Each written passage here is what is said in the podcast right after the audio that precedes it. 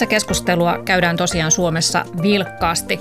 Tässä viime viikolla tuore vihreiden ilmasto- ja ympäristöministeri Krista Mikkonen oli tuskin ehtinyt aloittamaan työssään, kun hän jo ehätti sanomaan, että kaikki vireillä olevat sellutehdashankkeet eivät voi toteutua Suomessa, koska meillä ei yksinkertaisesti riitä puuta niihin kaikkiin. Ja tämä lausunto sai sitten varsinkin keskustan väen kuohuksiin ja ministeriä syytettiin siitä, että hän ei voi metsäteollisuuden suuntaan antaa tällaista viestiä, koska nimenomaan hallitusohjelmassa on keskustan mukaan sovittu, että metsien kestävää käyttöä jatketaan ja hakkuita lisätään – maltillisesti huolehtien erityisesti teollisuuden tarpeista.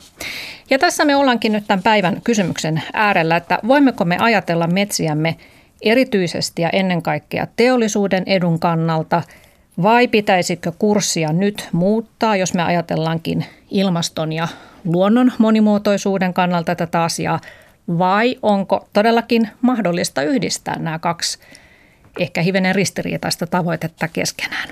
Mitä mieltä päivän vieraani ovat tästä kysymyksestä? Täällä on siis Luonnonvarakeskuksen tutkimusprofessori Raisa Mäkipää sekä yliopistotutkija Tuomo Kalliokoski Helsingin yliopiston ilmakehätieteen keskuksesta. Kiitos ja huomenta hyvät kuulijatkin tässä aamupäivällä. Tämmöinen ristiriita toki, toki on ja, ja metsäteollisuus harkitsee varsin tarkkaan, mihin niitä investointeja tekee ja metsävaroista on erittäin hyvää tietoa, joten tota, niin epäilemättä tarkan harkinnan jälkeen niitä investointeja Suome, Suomeen tulee, jos on, on tullakseen. Eikä eikä tota, niin teollisuuskuulopuheiden perusteella käy kauppaa siitä, että tehdäänkö investointi vai ei. Mutta samanaikaisesti biotalous voi kukostaa ja, ja hiilinielutkin säilyä, jos, jos teollisuus onnistuu innovatiivisesti kehittämään uusia tuotteita ja, ja korkeamman jalostusasteen tuotteita tuottamaan ja, ja sitä, arvo, tuo, sitä kautta tuomaan lisäarvoa meidän, meidän raaka-aineille, jota täällä jalostetaan. Jos me mennään pulkkituotteilla eteenpäin ja, ja hakataan entistä enemmän, niin siinä kyllä kyllä tota, niin, hiilinielut pienenee. Mm. Pulkkituotteilla tähän asti on todellakin menty, mutta ehkä muutosta on tulossa. Mitä sinä Tuomo sanot tästä näistä ristiriitaisista tavoitteista? Kiitos huomenta vaan kaikille minunkin puolestani. Ja Raise on vastasi tosi hyvin ja tyhjentävästi tähän kysymykseen. Ehkä sen verran niin voisi selkeyttää, että Tällä hetkellä Suomessa metsistä hakatusta puusta vain alle 20 prosenttia päätyy pitkäkestoisiin tuotteisiin. Ja tämä on nyt se avainkysymys tässä, että jos me haluamme samaan aikaan lisätä hiilinieluamme, joka meidän täytyy tehdä, jos aiomme päästä ilmastotavoitteisiin, ja jos me halutaan samaan aikaan päästä irti tästä fossiilitaloudesta, joka sekin täytyy siis tapahtua, niin jotta tämä onnistuisi, niin meidän täytyy tätä pitkäkestoisten puutuotteiden osuutta, sitä tuoteportfoliota pitää pystyä muuttamaan. Ja se ei ole millään tavalla ihan yksinkertainen kysymys, koska siinä puhutaan sitten teollisuuden rakenteesta, mitä meillä tällä hetkellä on ja mitä meillä pitäisi olla muutaman vuosikymmenen päästä. Mm.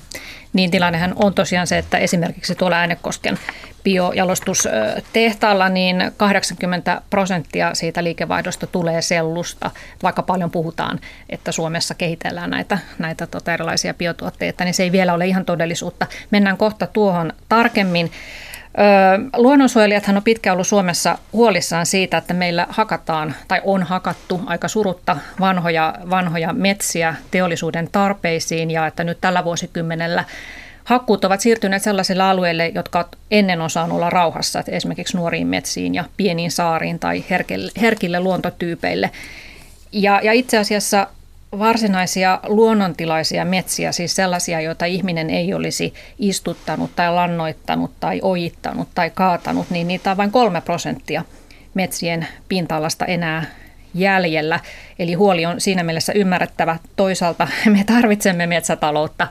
Suomi on köyhyydestä noussut metsäteollisuuden avulla ja, ja se on edelleen Suomelle erittäin tärkeä. Esimerkiksi viennistä se kattaa 20 prosenttia. Mutta meillä siis viime vuonna hakattiin 72 miljoonaa kuutiota runkopuuta, joka on ennätys paljon. Ja samaan aikaan olen ymmärtänyt niin, että puu kasvaa meillä nyt kiivaammin kuin koskaan, niin miten tämä on mahdollista, että sekä hakataan ennätys paljon että kasvaa ennätys paljon?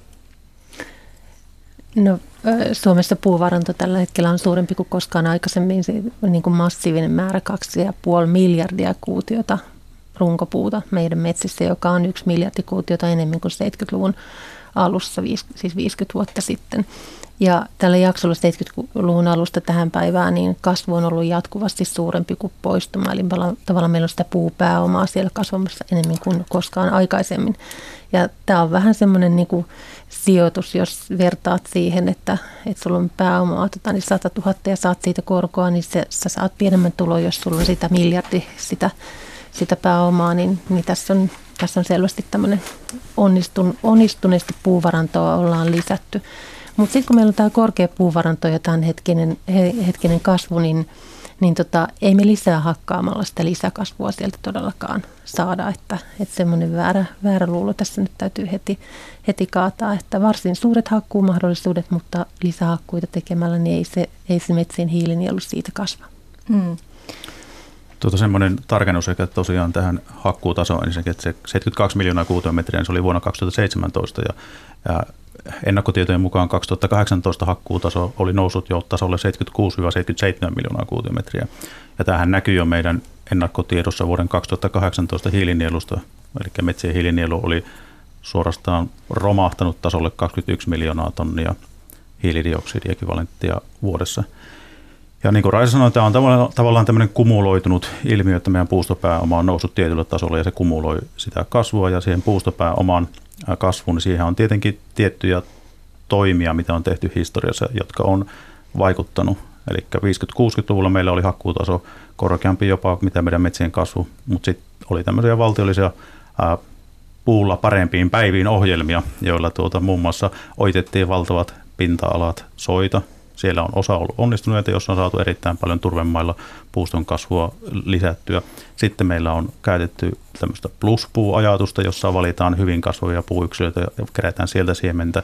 Tällä tavalla jalostettua materiaalia. Tätä myötä puuston kasvu on myös lisääntynyt. Ja nämä on tämmöisiä historiallisia toimia. Nyt on tärkeää tunnistaa, missä tilanteessa olemme nyt. Ja tätä samaa tavallaan repertuaaria meillä ei ole enää käytettävissä samalla tavoin, mitä, mitä historiassa. Ja toi on todella äärimmäisen tärkeä toimi, mitä Raisa sanoi tuossa, että hakkuilla me emme saa puuston kasvua lisättyä muuta kuin sillä tavalla, että me poistamme erittäin heikkotuottoisia metsiä ja saadaan sitten jollakin aikajänteellä sinne parempaa, paremmin kasvavaa metsää tilalle. Mm, näinkin kyllä moni arvovaltainen henkilö Suomessa on viime aikoina tällaisia väitteitä esittänyt, että nimenomaan hakkaamalla – se metsän kasvu kiihtyisi, mutta te ette siis tuota allekirjoita. Teillä on muuten hyvät kuuntelijat kommentointimahdollisuus, jos menette Yle Areenaan ja sieltä Sarivalto-ohjelmasivuille, niin siellä oikeassa reunassa on linkki, josta, jota kautta pääsette esittämään mielipiteenne tähän keskusteluun mukaan. Mennään sitten näihin hiilinieluihin päivän varsinaiseen otsikkoon, niin mitä Tuomo Kalliokoski lyhyesti sanottuna itse asiassa tarkoitetaan hiilinielulla? Puhutaan myös hiilivarastosta, mutta se on eri asia kuin hiilinielu. Joo, tämä onkin semmoinen avainkysymys, joka on moneen kertaan mennyt julkisuudessa sekaisin. Ja tässä metsien ja tapauksessa yksinkertaisin tapa määritellä hiilinielu on se, että metsä on hiilinielu silloin, kun metsän hiilivarasto kasvaa. Ja metsän hiilivarasto muodostuu siellä metsässä olevista puista, niiden sitoma runkoon, oksiin, neulasiin, lehtiin sidotusta hiilestä, juurista, eli maaperä on olennainen osa. Ja kun tämä metsien puuston hiilimäärä – ja maaperän hiilimäärä kasvaa, niin silloin metsä toimii hiilinieluna. Eli metsään sitoutuu enemmän hiiltä kun sieltä vapautuu eri prosessien kautta. Ja näitä vapautuvia prosesseja on se puiden oma hengitys, jossa vapautuu noin 50 prosenttia siitä yhteytyksessä sidotusta hiilestä. Sen lisäksi siellä tapahtuu luontaista kuulleisuutta, mutta tällä, tämän tyyppisessä maassa kuin Suomessa, jossa meillä on hyvin intensiivinen metsätalous, niin merkittävä prosessi on nämä hakkuut, jotka poistavat sieltä hiiltä metsästä. Hmm. Niin tosiaan tuli nyt esille se, että Suomen puuvarannot ovat 70-luvulta lähtien jatkuvasti kasvaneet ja sitä myötä myös hiilinielut ilmeisesti, mutta nyt kuten Tuomo sanoi, niin nyt on nähtävissä ennakkotiedoista, että nyt on tapahtunut käänne huonompaan suuntaan. Suomen hiilidioksidipäästöt vuonna 2017 olivat 55,5 miljoonaa tonnia hiilidioksidiekvivalenttia – niin kuinka suuren osuuden suunnilleen nyt tiedetään, että hiilinielut kuittaavat näistä meidän päästöistämme tällä hetkellä? No ö, hiilinielut kuittaa semmoisen kolmanneksen. Mainitsit tuosta koko päästömäärän ja Tuomo tuosta aikaisemmin jo, jo totesi nämä hiilinielujen suuruudet. 2017 hiilinielut olivat 20 miljoonaa, 27 miljoonaa tonnia hiilidioksidiekvivalenttia ja, ja lisääntyneiden hakkuiden myötä nyt sitten ennakkotiedon mukaan 2018 vaan, vaan reilu 20 miljoonaa tonnia. Et kolmanneksen. Mm, joinakin vuosina on ollut suurempikin, että tämä tätä ää, hiilinielun ää, vuo, suuruuden vuosittaista vaihteluahan todellakin niin kuin säätää hakkuut. Mikään muu niin kuin luonnonprosessi ei, ei vaihtele niin paljon vuosittain kuin hakkuut. Ja hakkuut määräytyy, määräytyy niin kuin puun kysynnän mukaan. Ja, ja puun mm. on, siis puulle on ollut varsin hyvä kysyntä viime vuosina. Meillä on sekä kotimaista että ulkomaista puuta käytetty, käytetty ennätysmäärät. Mm. Eli nimenomaan siis runsaat hakkuut selittävät sen, että nyt se nielutaso on laskenut. Kyllä, koska Tuomo mainitsi nämä luonnonprosessit, eh, niin kuin kasvin oman hengityksen ja maahengityksen ja kaikki prosessit, mitkä siellä on, niin, niin niissä ei ole tämmöistä jyrkkää vuosittaista vaihtelua. Ne, ne vaihtelee eh, säätilan mukaan ja, ja sen, sen niin kuin kasvillisuuden ja puuston määrän niin kuin tuottaman syötteen mukaan, mutta mitään niin, kuin niin jyrkkää vaihtelua vuosi, vuosien välillä ei ole kuin mitä tämä hakkuu tuo. Ja, mm. Jos me nyt Suomessa kerta kaikkiaan kokonaan lopetettaisiin metsähakkuut, niin, niin meidän päästöt olisi vuosikymmeniksi eteenpäin kuitattu, mutta tätähän ei tietenkään voi tapahtua. Ja tärkeintä onkin se, että nyt pyrittäisiin luopumaan fossiilisista polttoaineista ilmastonmuutoksen takia, mutta tämäkään ei riitä. Eli, eli mikä tota teidän käsityksen mukaan on nimenomaan näiden nielujen kasvattamisen merkitys ilmastotavoitteiden saavuttamisessa? Tota, jotta me päästään siihen ilmastotavoitteeseen, tietenkin täytyy määritellä, mikä se ilmastotavoite on, mutta jos nyt ajatellaan, että Suomi on yhtenä EUn jäsenmaana sitoutunut tähän EUn yhteisen tavoitteeseen Pariisin ilmastosopimuksen mukaisen 1,5 asteeseen tai vähintään alle 2 asteen lämpenemistavoitteeseen. Silloin se tarkoittaa, että me olemme siinä tilanteessa, että meidän täytyy saada päästöt laskuun nopeasti ja samalla tavoin yhtä aikaa meidän täytyy saada nielut nielut ylös. Eli meillä ei ole enää mahdollista siihen, että me voimme valita joko tai, vaan meidän pitää onnistua molemmissa. Ja sitten se tarkoittaa tämmöistä kustannustehokkuus, kustannushyötyanalyysiä, että missä me pystytään mahdollisimman pienillä panoksilla saadaan mahdollisimman suuri tulos aikaan. Ja siinä tavallaan Suomi on yksi harvoja maailman maita, joissa meillä on tiedossa oleva mekanismi, jolla me pystytään tehokkaasti vaikuttaa tähän taseeseen. Et mehän julkaistiin Suomen ilmastopaneeli tuossa tämmöinen malliraportti, jossa tehtiin skenaarioita tulevaisuuteen näistä hiilinielujen kehityksestä, ja siinä meillä oli erilaisia hakkuutasoja, ja siinähän todettiin, että matalimmalla hakkuutasolla, joka oli niinkin matala kuin 40 miljoonaa kuutiometriä vuodessa, niin vuoteen 2065 asti vähintään tämä taso, hakkuutaso tuotti suurimman hiilinielun. Että kaikki sitä suuremmat hakkuutasot tuottivat pienemmän hiilinielun. Mm. No vaikea kuvitella, että Suomessa nyt yhtäkkiä puolitettaisiin hakkuumäärät, eli jotakin muuta ehkä pitää tehdä.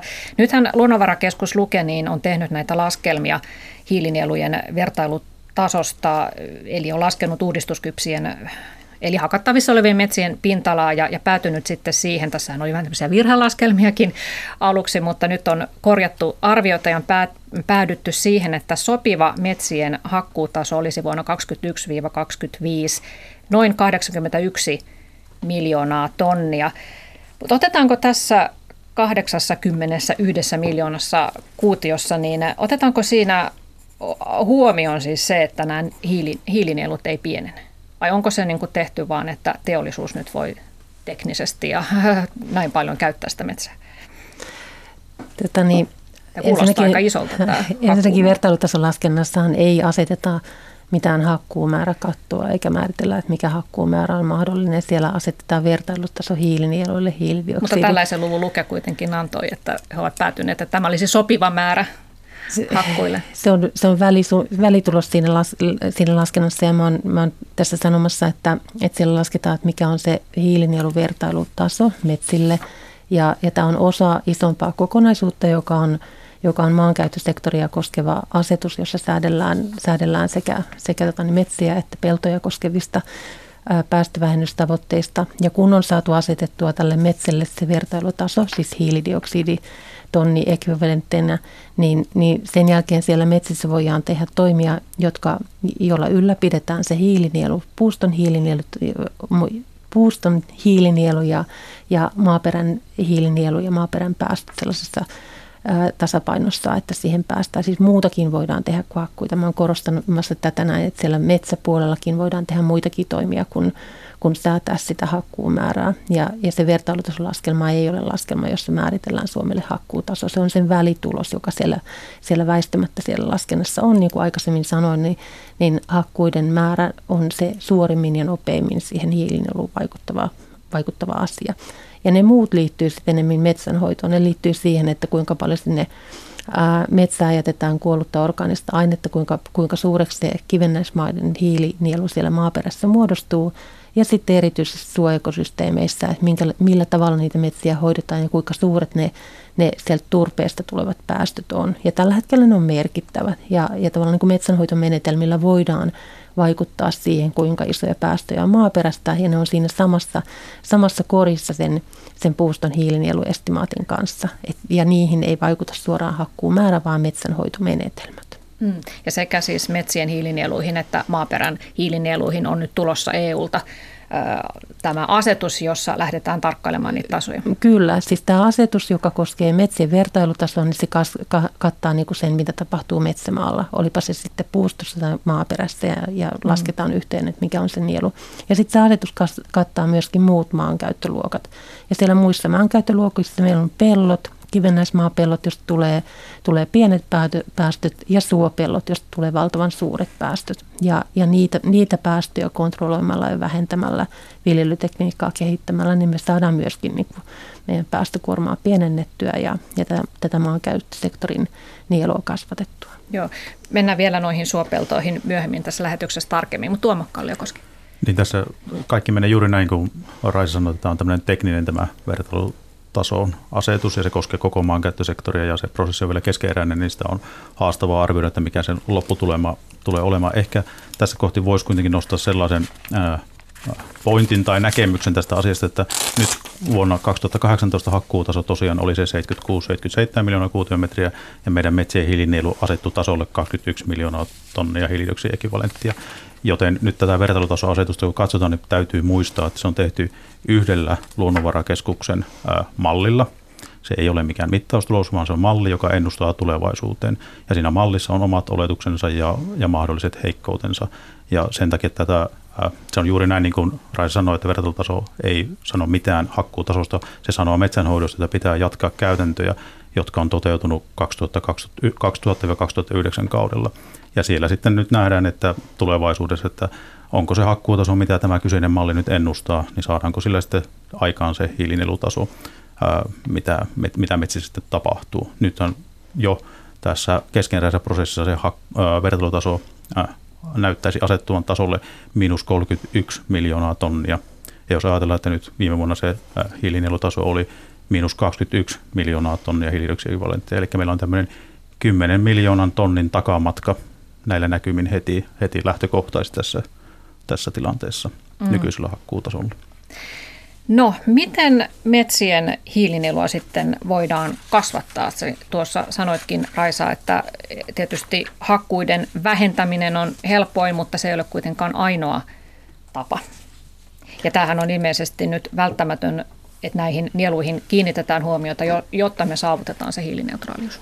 Mm, Joo, siis hiilineutraaliuden saavuttaminen, niin kuin sitä, ei voida, sitä ei voida saavuttaa ilman, että meillä olisi vahvat hiilinielut, koska, koska kaikkia päästöjä me nyt ei 2035 mennessä toki saada, saada poistettua. Mutta tota niin, mm, ennen kuin mä menen niihin metsänhoidon menetelmiin, niin mä komppaan tässä tuomaan, että että todellakin on niin, että Suomelle asetettu vertailutaso, metsien hiilinielun vertailutaso on erittäin kunnianhimoinen, jos se on luokkaa 31 miljoonaa tonnia hiilidioksidiekvivalenttia, kun 2017 meidän hiilinielu oli 27 ja, ja tänä vuonna vaan, vaan reilu 20 miljoonaa tonnia, että, että meidän vertailutaso on todella kunnianhimoinen ja on, on relevantti kysymys, että millä me saadaan niitä hiilinieluja vahvistettua.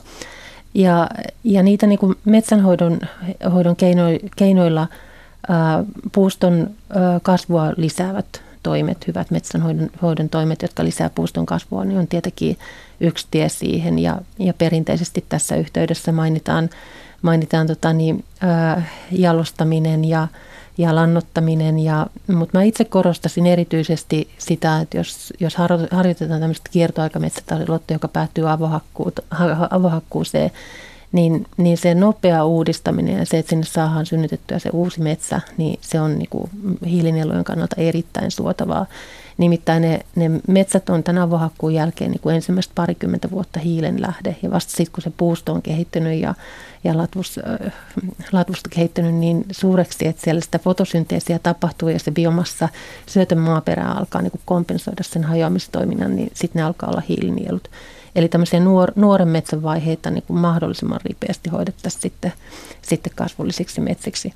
Ja, ja sitten muita keinoja on tietysti se, että kasvatetaan metsät kunnolla täysin tiheenä ja, ja tota niin, tietyillä kasvupaikoilla ää, myöskin sen kiertoajan ää, kasvattaminen. Se, että metsät kasvatetaan ää, entistä vanhemmiksi, niin se etu tulee siinä, kuten sanoin, että noin nuoret metsät on hiilen lähde. Että jos sä kasvatat hyvin lyhyellä kiertoajalla, niin sulla on suuri osa sitä, sitä niin kuin, ää, nuoren metsävaihetta, jossa metsät onkin hiili, hiilen päästö.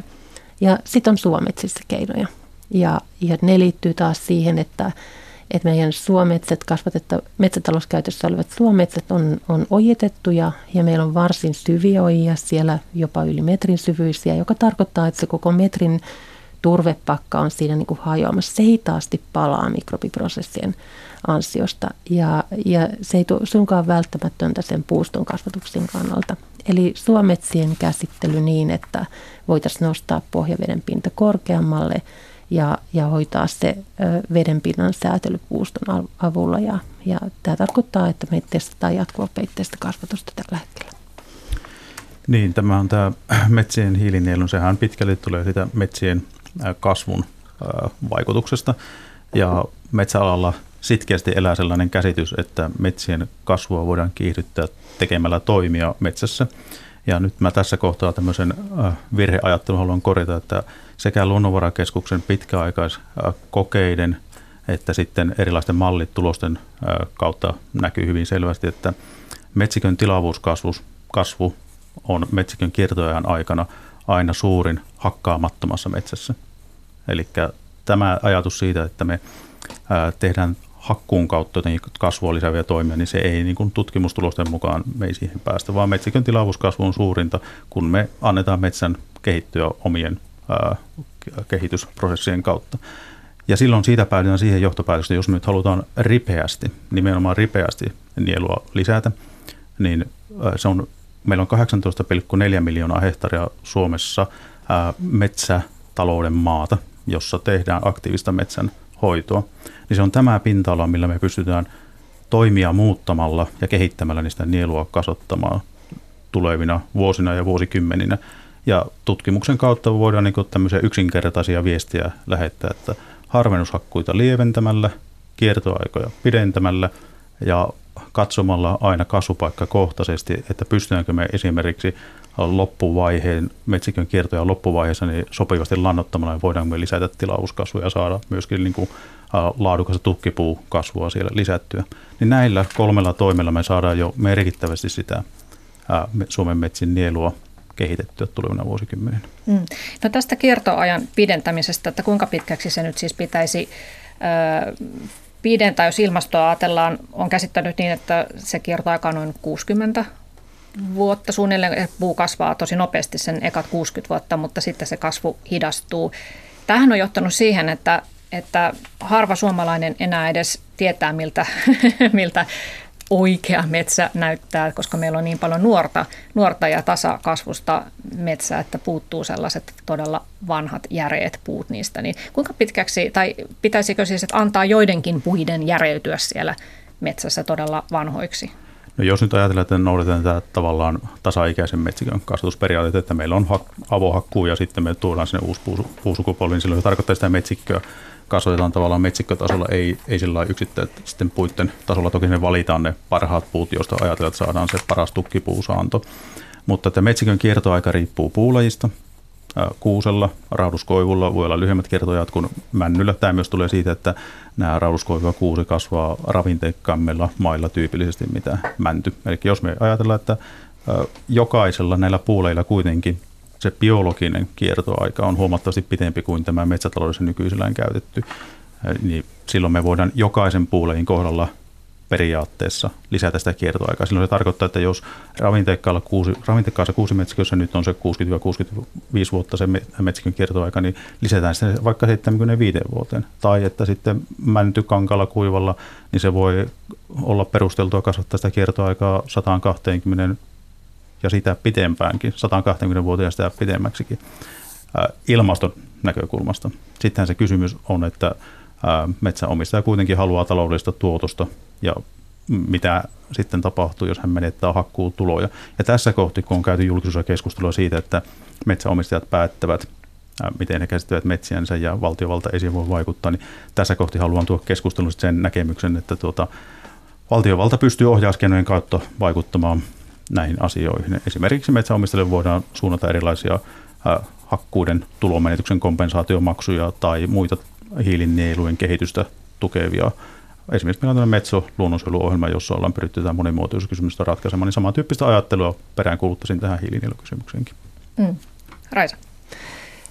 Mä en niin kuin, usko siihen, että me saadaan nopeasti mitään semmoista julkisrahoitteista tota, niin hiilinielukompensaatiota kasaan, mutta yksityiset hiilinielumarkkinat kehittyy varmaankin lähivuosina nopeasti ja, ja, ja semmoisille niin kuin todennettaville kunnollisille toimille, joissa metsänomistaja ja tuo, tuottaa hiilinieluja, siis niin kuin lisäisiä ja pysyviä hiilinieluja, niin niillähän tällä hetkellä on niin kuin ostajia, jos olisi vain järjestelmä ja myyjiä, että että tavallaan niin kuin taloudellista ää, toimeliaisuutta niin kuin tässä suhteessa varmaankin tullaan nähtä, näkemään.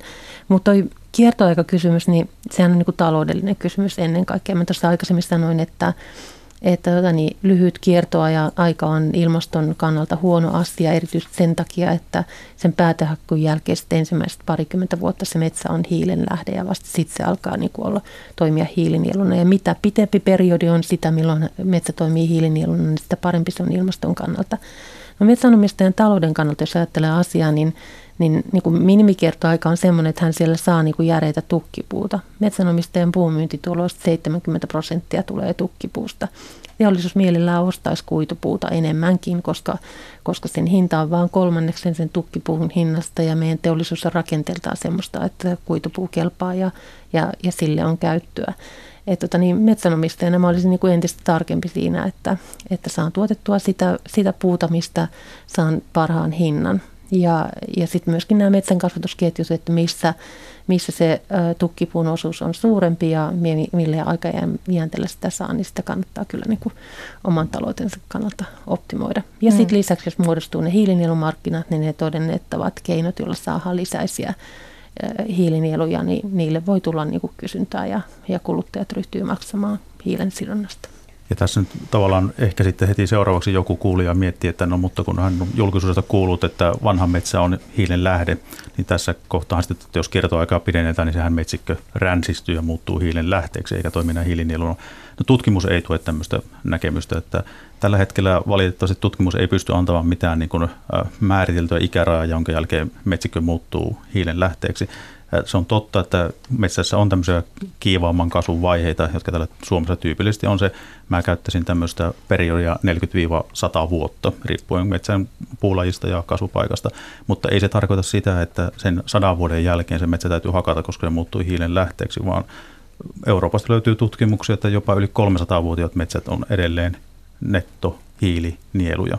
Eli tästäkin näkökulmasta, jos tämä ilmastokysymystä mietitään, niin meillä on tavallaan pitkästi pelivaraa siitä, mitä meidän kiertojat on nyt, niin kasvattaa niitä kiertoaikoja. Mm. Eli voidaanko nyt siis sanoa noin yleisesti ottaen, että meillä ehkä hakataan liian nuorta metsää?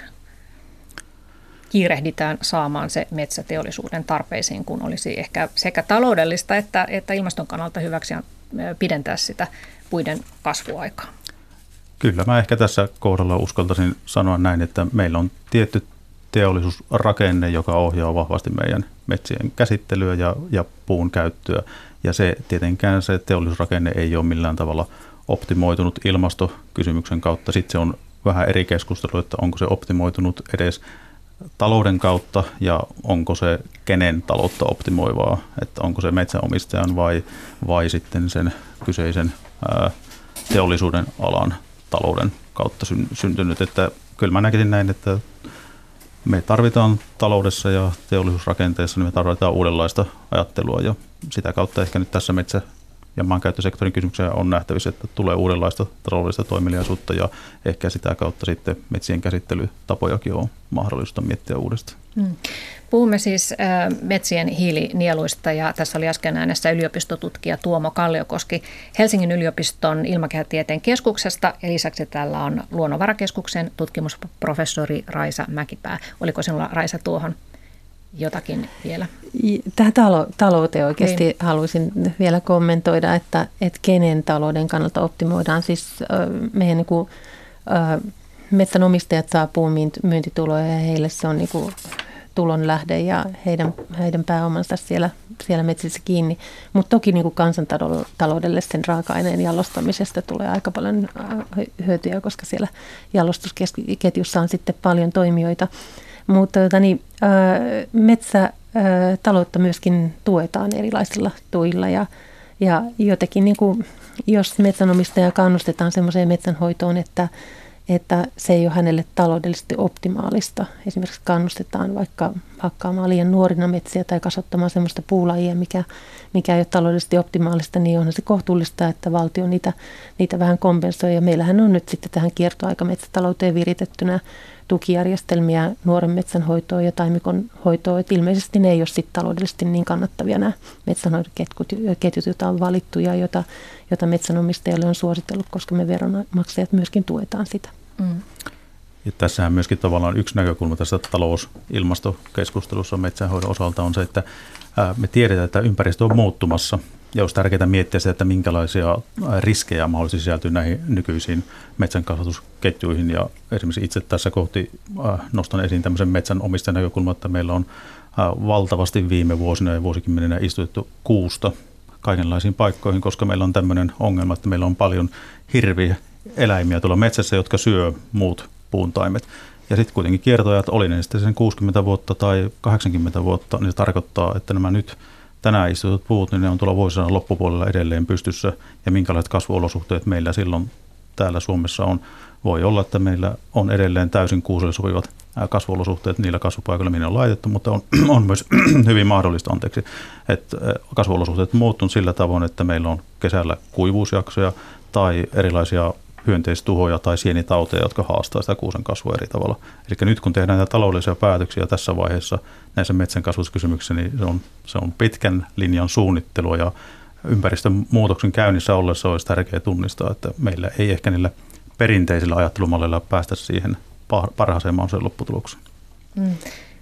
Mä komppaan tuomaan kyllä tästä niin kuin kuusettumisongelmassa, että et, et kaikkien meidän tutkimusten mukaan niin kuusihan muuttuvassa ilmasto-olosuhteessa niin se kasvaa ihan hyvin, sillä ei ole mitään hätää siinä mielessä. Mutta sillä on kova hätä sen takia, että, että tota, niin myöskin ne tuhot, jota, jota kuusella, jota, jotka kuusta uhkaa, niin ne myös menestyy erityisen hyvin muuttuvassa ilmasto-olosuhteessa. Niin kirjanpaineet kuin juurikääpä, niin, niin, niin saa etua lämpenevästä ilmastosta.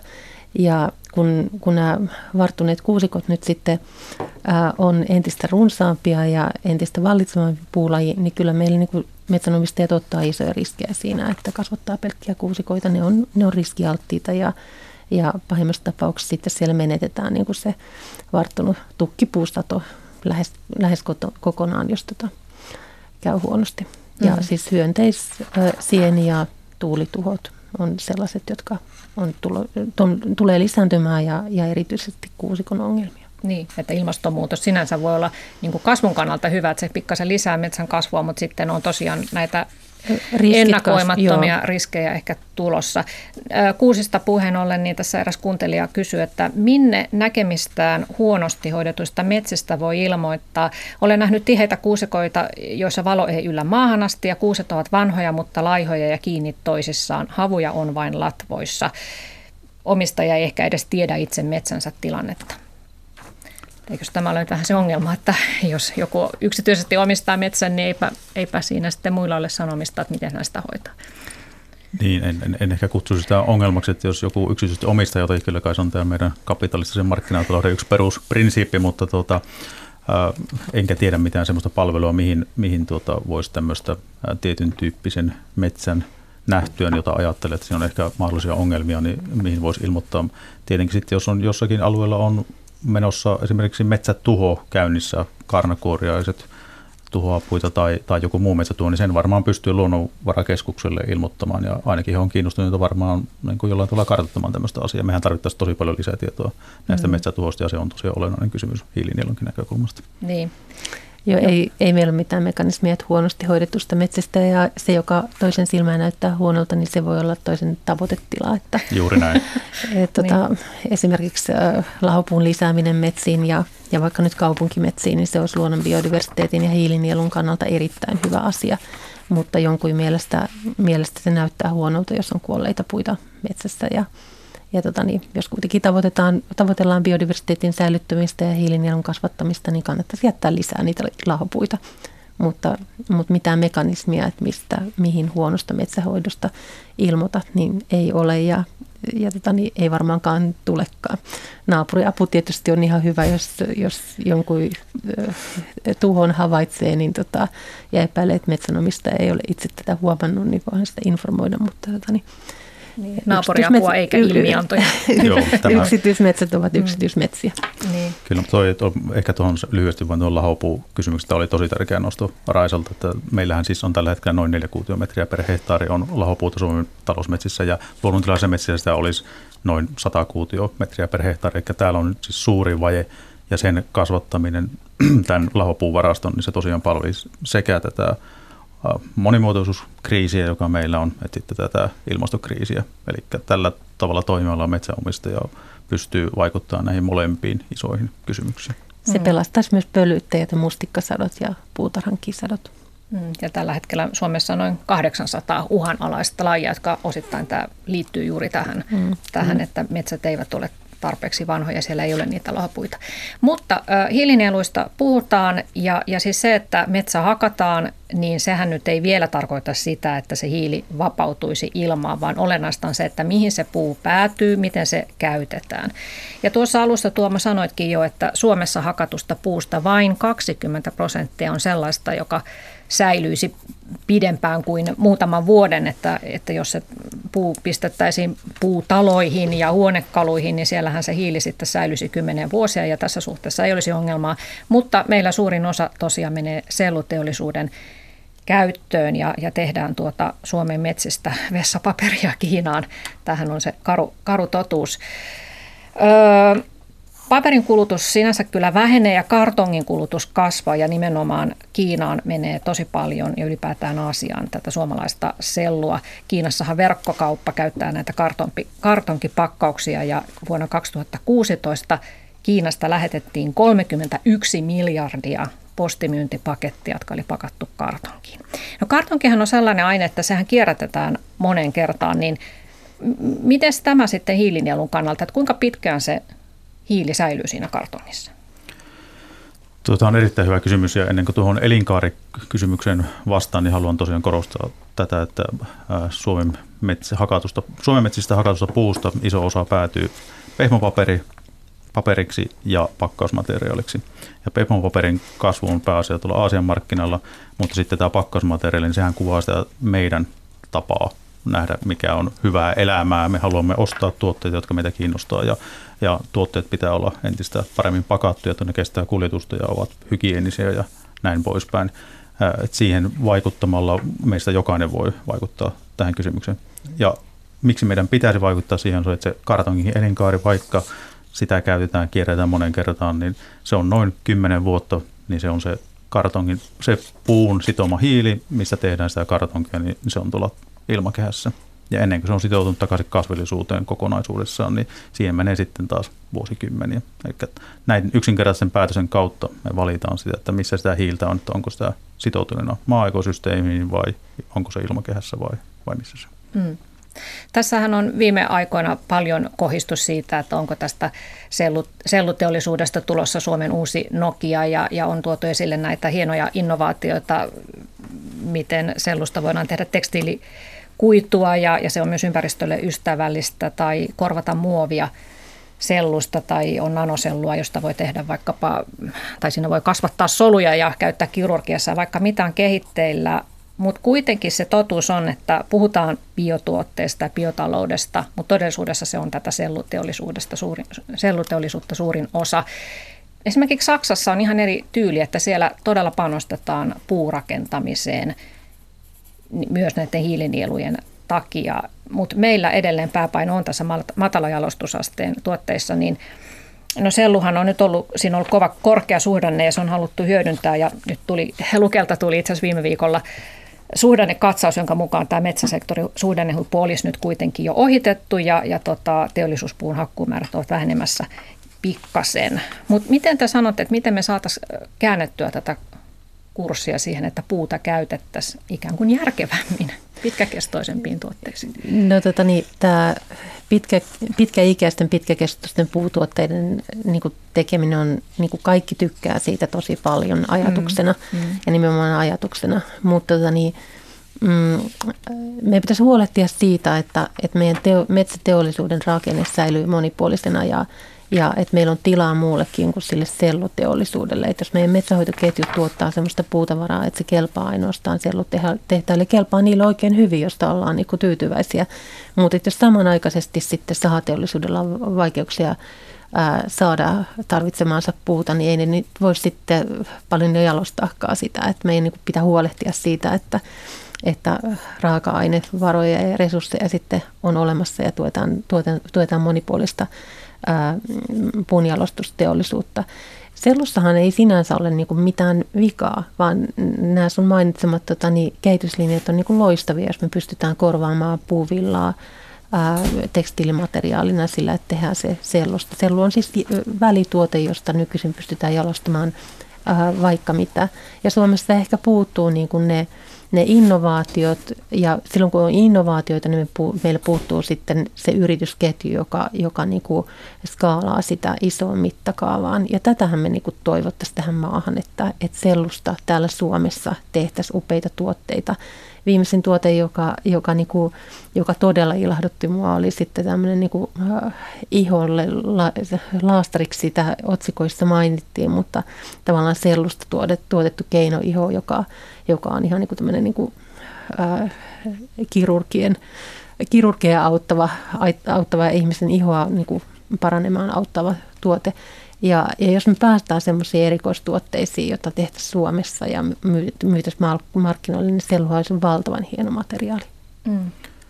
Tuota, sen verran ehkä tavallaan mä komppaan tässä ehdottomasti, että sellu, sellussa on valtavasti potentiaalia ja se on täytyy tunnistaa ja pitää muistaa, että meidän täytyy päästä fossiilitaloudesta irti. Sitten on se tärkeää tunnistaa tavallaan suuruusluokat. Mä oon useampaan kertaan eri tilaisuuksissa ja myöskin erilaisten somekanavien kautta koittanut metsäteollisuus saada lukuja ulos. Onko heillä niin visioita siitä, että mikä näiden uusien tuotteiden osuus on esimerkiksi vuonna 2030 tai 2035 tai pidemmällä aikavälillä? En valitettavasti ole sellaisia saanut. Ja siinä herää sitten sellainen kysymys, että onko niin liiketoiminnan pitkän linjan tähtäyksen, onko se tulossa semmoista rakenteellista muutosta, mitä me tarvitaan, jos me ajetaan tämä ilmastonmuutoshaaste kampittaa. Itse mä oon tavallaan tässä niin kuin kaksi, kaksi näkökulmaa tässä, niin kuin, että miten me saadaan tavallaan pitkäkestoisten tuotteiden osuutta kasvatettua, niin on ensinnäkin tärkeää tunnistaa se, että kun me mennään metsään ja hakataan sieltä pois, niin me menetetään nielua sillä metsässä enemmän kuin mitä me poistetaan hakkuussa puut. Eli se on yksi ja puoli kaksinkertainen se nielun menetys, mitä se poistettu puumäärä. Eli silloin se tarkoittaa, että ne saadut tuotteet pitäisi sitoa sitä hiiltä vielä pitempään kuin sen metsässä olevan puun tai jotenkin muuten korvata erittäin tehokkaasti näitä fossiilisia polttoaineita.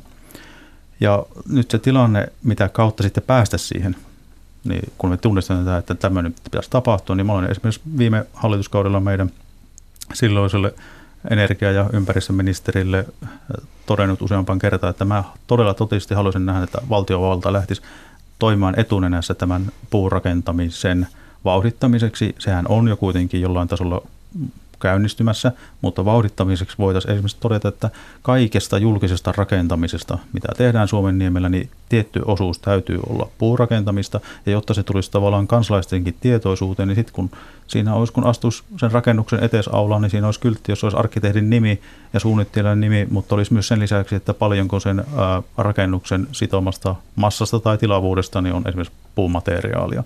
Ja tällä tavalla tavallaan nostaa sen tavallaan puurakentamisen tietoisuutta. Ja sitten mitä mä myöskin haluan tässä kohdassa korostaa on, kun tuun tuolta yliopistomaailmasta, että meillä on aika kovia leikkauksia tehty tuonne tutkimuspanostuksiin. Jos me aiotaan saada näitä uudenlaisia tuotteita ja uudenlaista teollisuusrakennetta aikaan, niin pitää tunnistaa, että me tarvitaan perustutkimuksen rahoitusta, jota kautta päästään sinne uusiin tuotteisiin. Se viesti tuli siihen mukaan. Ö, siis sanoit Tuomo Kalliokoski tuossa äsken muistaakseni, että se kartongin hiilen sitominen kestää noin kymmenisen vuotta, niin paljonko se sitten jossakin puutalossa kestää? No meillähän on esimerkkejä, että meillä on yli 100-vuotiaita hirsitaloja ja monta sataa vuotta meillä on tuolla. Niin, se säilyy siellä ihan niin, kyllä. Niin meillä on Lapissa 1600-luvulla rakennettu kirkko, puukirkko no. ymmärtääkseni pystyssä, että teoriassa hyvinkin pitkään. Joo.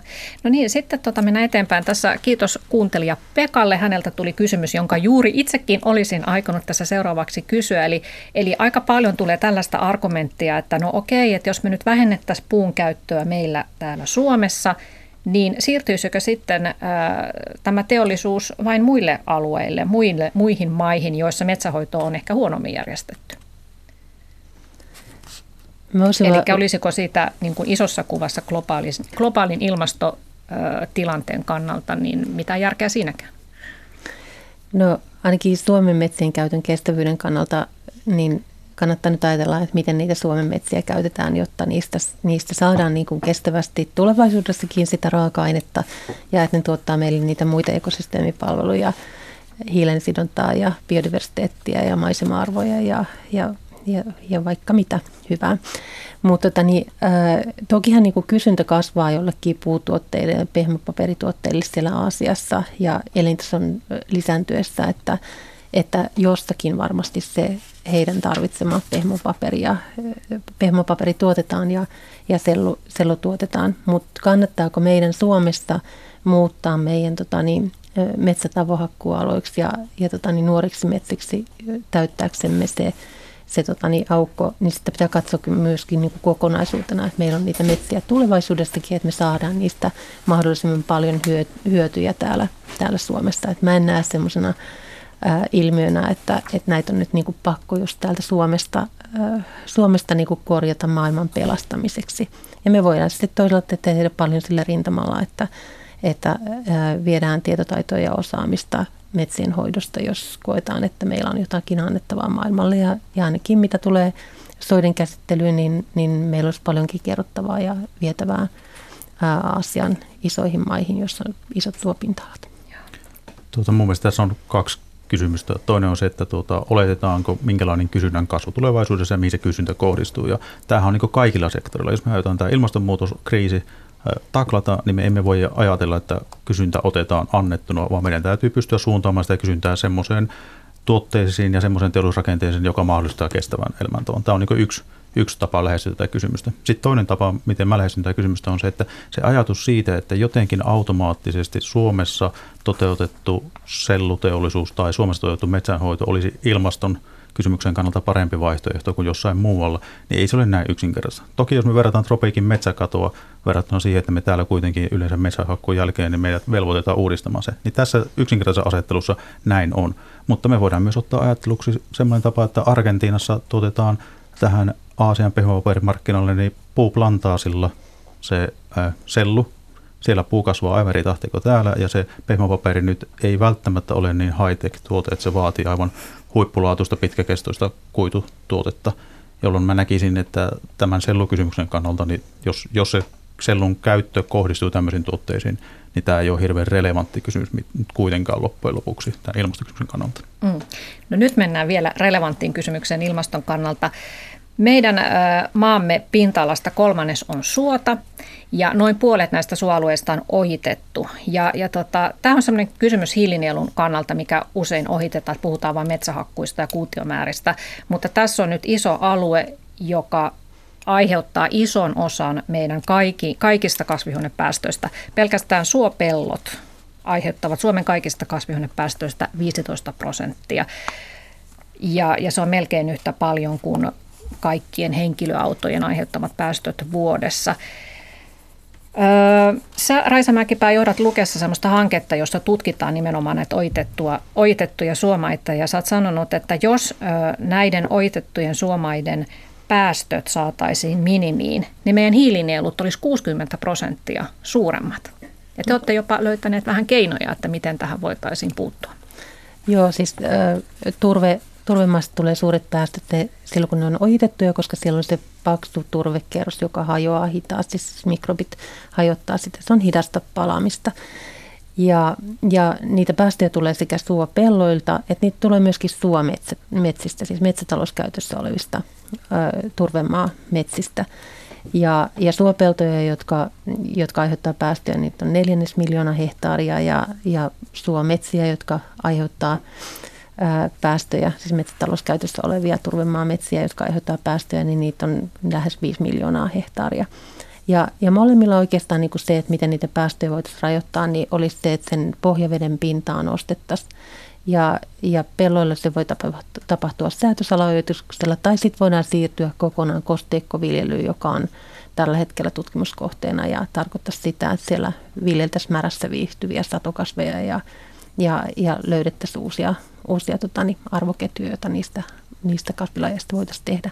Mitä esimerkiksi ne voisi olla ne satokasvit? No tällä hetkellä me testataan siellä marjakasveista juolukkaa ja, ja, ja sitten semmoinen, joka on niin kuin lähellä jo metsitystä, on se, että kasvatettaisiin pajua tai, tai metsitettäisiin niin, että kasvatettaisiin hieskoivaa, joka, joka viihtyy märässäkin. Oleellista on se, että, että pitäisi saada se hajoava turvekerros ohuammiksi, eli pohjaveden pintaa korkeammalle, jotta se turve siellä säilyy.